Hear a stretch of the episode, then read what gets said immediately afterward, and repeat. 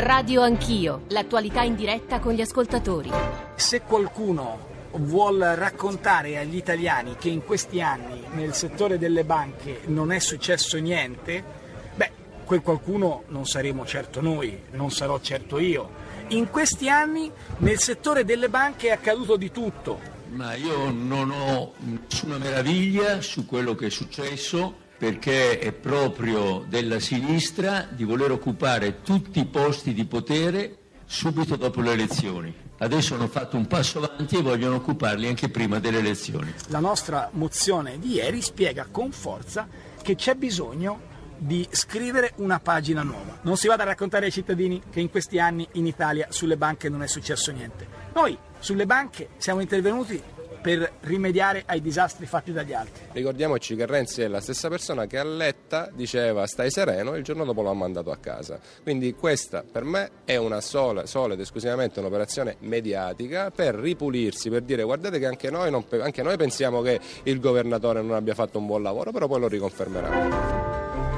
Sono le 7.39, buongiorno e benvenuti all'ascolto di Radio Anch'io, Giorgio Zanchini al microfono, insomma le voci che avete ascoltato all'inizio della trasmissione, le prime due le avrete riconosciute, Renzi e Berlusconi, poi era Villa Rosa del Movimento 5 Stelle, vi rendono molto chiaro il tema di cui ci occuperemo sino alle nove e mezzo, eh, confronto iniziale tra due economisti, Alberto Bagnai e Pietro Reiklin, ma ci sta ascoltando anche il nostro collega Americo Mancini della redazione economica, poi avremo le voci più diverse da Giorgio Lamalfa al vicepresidente della Commissione parlamentare d'inchiesta sulle banche, ieri come sapete sapete il governatore Visco ha consegnato quello che dovrebbe essere più o meno la sua linea difensiva, oltre 4.000 pagine, ma poi anche economisti, magistrati, insomma articoleremo il discorso nella maniera più pluralistica e aperta possibile. 335 699 2949 perché poi come sapete dopo il GR1 delle 8 noi ripartiamo dalle vostre domande, dalle vostre riflessioni e, e le mettiamo a confronto con altre voci, altri sguardi e poi ancora Radio Anch'io, chiocciolarai.it per i messaggi di posta elettronica, l'account su Twitter, i nostri social network. Alle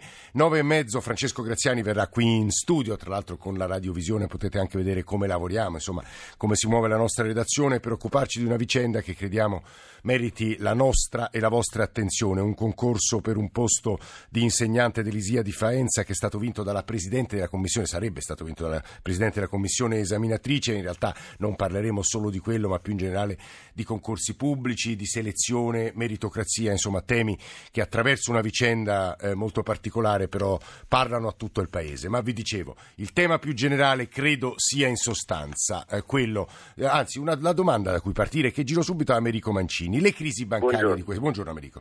Eh, buongiorno professor Bagnai. Buongiorno. Buongiorno professor Reiklin. Buongiorno. Buongiorno a tutti. Le crisi bancarie, Americo, avrebbero potuto essere mitigate con una migliore attività di prevenzione e gestione? Questa è la domanda che circola sui giornali in questi giorni, ovviamente non solo in questi giorni. E poi la seconda domanda, posta in maniera un po' brutale, Banca Italia può aver sbagliato in questi anni, Americo? Ma indubbiamente qui non c'è da fare ovviamente un eh, processo eh, gli imputati, c'è da descrivere un po' come sono andate le cose. Ovviamente, certo che poteva essere eh, mitigato il, eh, l'effetto di quello, di quello, che è avvenuto.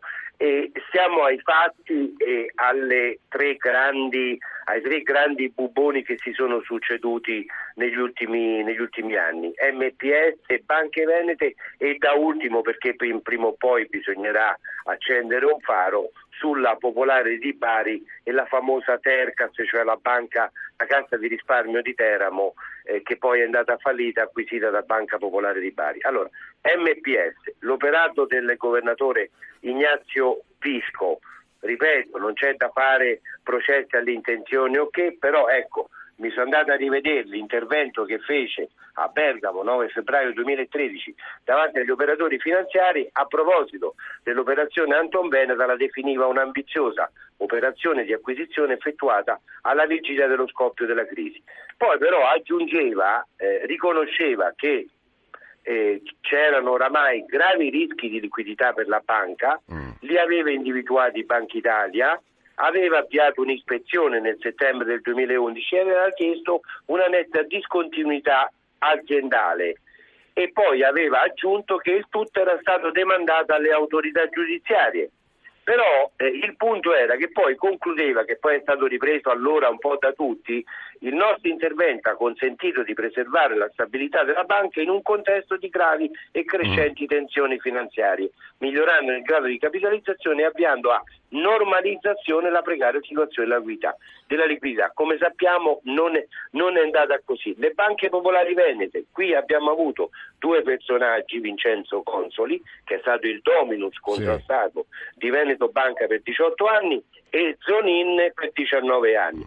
Una trafila di, di prestiti sono stati controllati a aziende vicine a Zonin o a familiari si è calcolato 181 milioni, addirittura nel caso di Consoli si è arrivati ad acquistare una villa in Sardegna alla moglie mm. tramite una società di Gino Zoccai che è il protagonista sì. del crack della compagnia aerea volare, a cui Veneto Banca aveva offerto 8 milioni di garanzie e, e qui perché dici che la vigilanza eh, sarebbe potuta essere migliore o avrebbe potuto? Eh perché, perché, tutti dicono che poteva, poteva arrivare prima, non è che non, è che non c'è stata. Mm. Nel caso di, di Veneto Banca il velo sull'operato di Consoli lo ha alzato Banca Italia, è vero, ma si dice solo nel 2013. Eh, Americo, Americo, fermati, già ci hai, ferma, ci hai, fornito degli elementi di riflessione e con te torneremo alla fine del confronto, del dialogo poi fra Alberto Bagnai e Pietro Reiklin. Eh, professor Bagnai, che idea si è fatto di quello che è accaduto nelle ultime 24 ore? Ovviamente è figlio di anni di, anni di,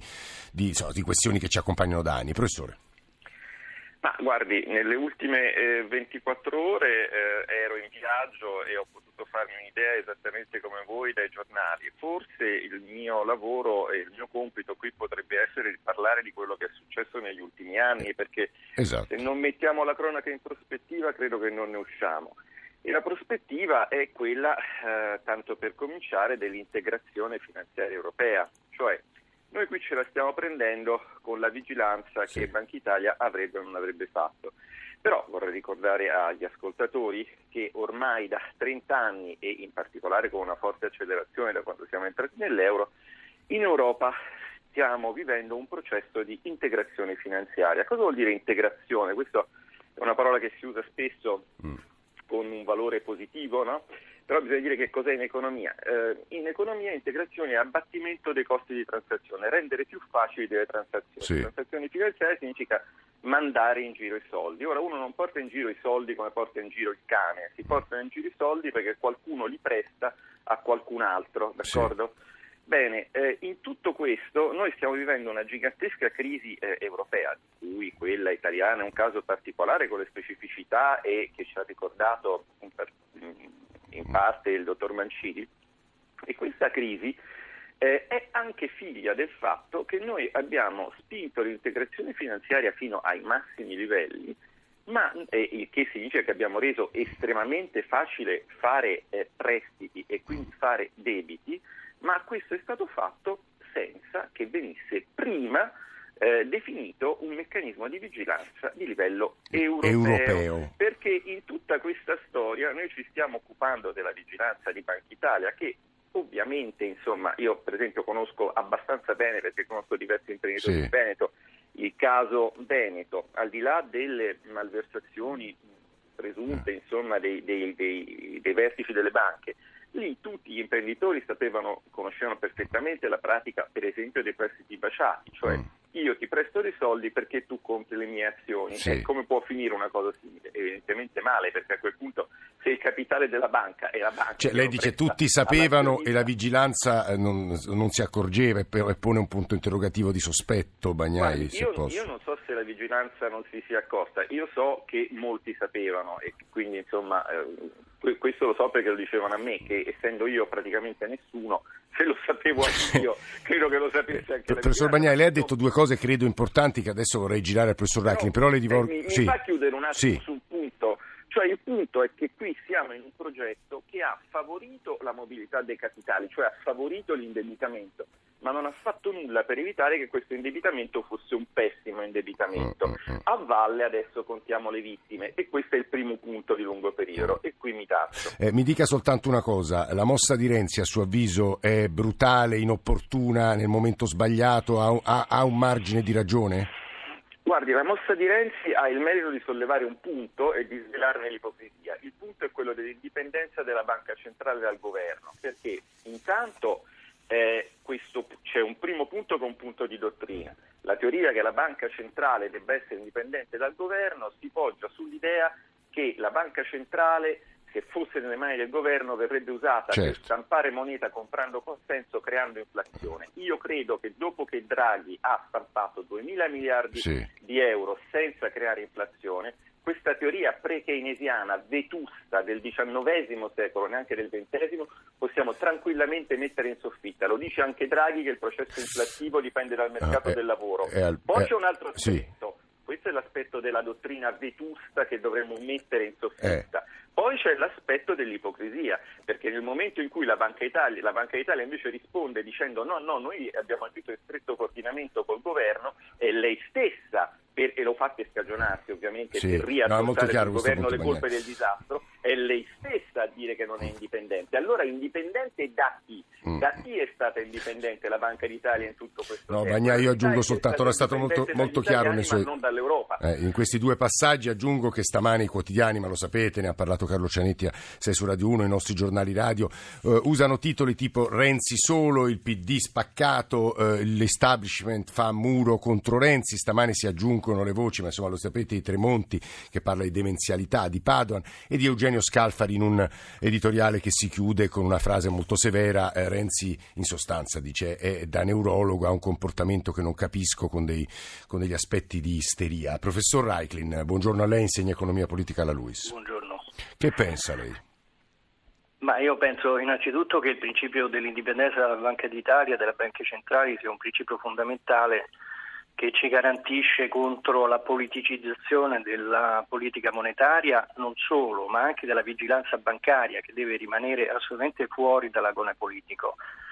Uh, basti pensare che uh, se si uh, politicizzasse sia la politica monetaria che la vigilanza, noi saremmo di fronte a situazioni in cui la forza elettorale, diciamo, la pressione di uh, coloro che possono essere colpiti dalle varie crisi bancarie che si sono verificate e che si verificheranno nel futuro saranno, uh, metteranno sostanzialmente in ginocchio la possibilità di fare uh, una qualsiasi Però Reiklin Bagnai dice quando quella frase di concerto con il governo è pure ipocrisia, perché allora è di concerto o no, è indipendente o no? Ma assolutamente sì, oggi la banca è, è uno dei principi diciamo, di, fondativi della, del, dell'Unione Monetaria Europea, il fatto che le banche centrali siano indipendenti dall'esecutivo. Poi naturalmente questo non significa che il governo non contribuisca a determinare degli indirizzi ma eh, diciamo, la, la, la, la, politica monetaria è assolutamente indipendente dall'esecutivo e questo diciamo, significa che il, la, mozione parlamentare del PD è stato un, un errore diciamo, una, una, una, grave eh, diciamo, eh, rischio per, per, per, questo principio. Il, eh, se noi mettiamo nella campagna elettorale la uh, scelta, diciamo, la, il giudizio sull'opera diciamo, di, um, del governatore, questo uh, non è un bene per l'Italia. Naturalmente questo non significa che esistono dei santuari intoccabili, questo, naturalmente eh. esistono due principi che devono essere salvaguardati, uno è quello dell'indipendenza e l'altro è il fatto naturalmente anche che bisogna uh, valutare eh, diciamo, l'opportunità di, di, di, un ricambio se ci deve essere. Ecco, Bagnai dice va fatto nell'ambito del, delle procedure che sono già. Bagnai dice in sostanza però Renzi ha avuto il merito di aprire una questione appunto e togliere il velo dell'ipocrisia su un tema che comunque Ma c'è. La questione, la questione è già aperta, non è, ah. che, non è che è stato Renzi uh, ad aprire la questione, certamente voglio dire, noi abbiamo, abbiamo veniamo fuori diciamo ormai da, uh, da, da, tanti anni diciamo, di grave crisi economica. Uh, non si può pensare che il settore bancario non uh, abbia risentito diciamo, di, questa, di, di, questa, crisi.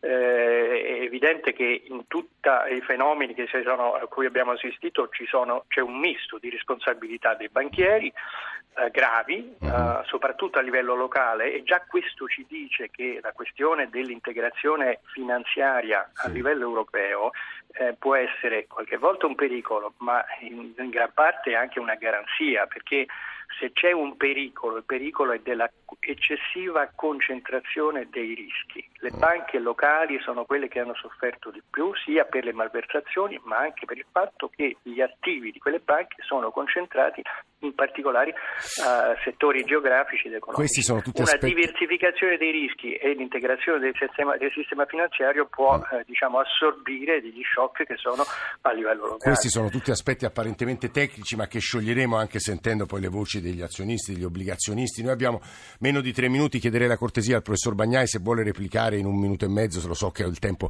è molto poco, ma lui insomma, è abituato anche ai tempi radiofonici e li conosce, e poi dare un ultimo minuto a Americo Mancini che ci stava ascoltando. Professor Bagnai.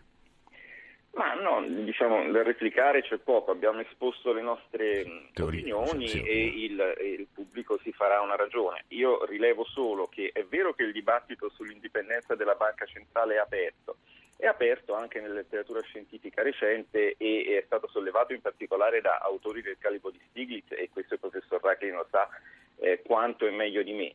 Noto solo che il professor Racklin, che è notoriamente un europeista, come io sono notoriamente un pochino più scettico sul processo europeo, non ci ha spiegato come mai, visto che il processo europeo è stato guidato da grandi statisti e da grandi economisti, non si è pensato a fare una diligenza di livello europeo prima di fare dei mercati finanziari di livello europeo. In altre parole, io ho come la sensazione che ci sia stata diciamo, un dolo eventuale, l'accettazione del rischio che eh, il credito facile in qualche modo potesse provocare un disastro perché prima questo credito facile ha creato dei profitti, cioè siamo nel classico caso di socializzazione delle perdite dopo una gigantesca privatizzazione dei profitti e in questo sono assolutamente vicino al professor Reichlin quando dice che non ci devono essere santuari. Ecco, mh, mm, in qualche modo diciamo porte tu scandala eveniat, sta scritto anche nel Vangelo sì. e quindi adesso vediamo che cosa è succede. È opportuno che gli scandali si manifestino, provo a tradurlo così in maniera un po' informale. È un tema di grande interesse quello che stanno affrontando i professori Bagnai e Reichlin che ringraziamo molto per essere stati con noi in questa prima parte di Radio Anch'io che verrà ripresa, sintetizzata e ampliata con tante altre voci e mi dispiace non poter proseguire quel dibattito che tra l'altro Bagnai adesso aveva suggerito di aprire anche con il professor Reichlin, lo faremo magari in un'altra sede. Americo Mancini, per chiudere in un minuto, Americo, ti chiederei sì. l'evoluzione possibile di questa vicenda che, che, che, che ha messo insomma, eh, anche l'establishment italiano, chiamiamoli le classi dirigenti, le istituzioni in, in grande par, difficoltà. Par, eh. Partirei da, da, questo che può essere un altro spunto di riflessione. Ieri nel corso delle audizioni della commissione d'inchiesta al Senato ha parlato forse la massima autorità in Italia dei reati finanziari, cioè il procuratore di Milano Francesco sì. Greco, non a caso riprendendo le cose dette da, dai professori Bagnai e Raivin, ha detto a questo punto in Italia ci vorrà una sorta di tom-tom tra le autorità di vigilanza, c'è, stata, c'è stato un accavallamento, una sovrapposizione e non ci si capisce nulla e poi ha sottolineato soprattutto il fatto che le sanzioni per i reati sono ridicole e serve, questo è il punto centrale, cosa che da noi non c'è, proprio la specificità dei reati finanziari, ripeto, senza fare i processi sì. a nessuno. Però dovrebbe esserci un codice penale bancario, ha detto il PM Francesco Greco. Guarda Americo, questo, questo tema del, della eh, audizione del procuratore capo di Milano Greco è importantissimo, non a caso i giornali ne danno ampio riscontro e io proverò a sintetizzarlo. Tra l'altro noi abbiamo anche intervistato eh, l'ex procuratore capo per i reati finanziari Nello Rossi qui a Roma, quindi ascolteremo la sua voce 335 699 2949. Subito dopo il GR1 ci risentiamo grazie a professori Bagnai, Reichli e Americo Mancini. A tra, tra una mezz'ora.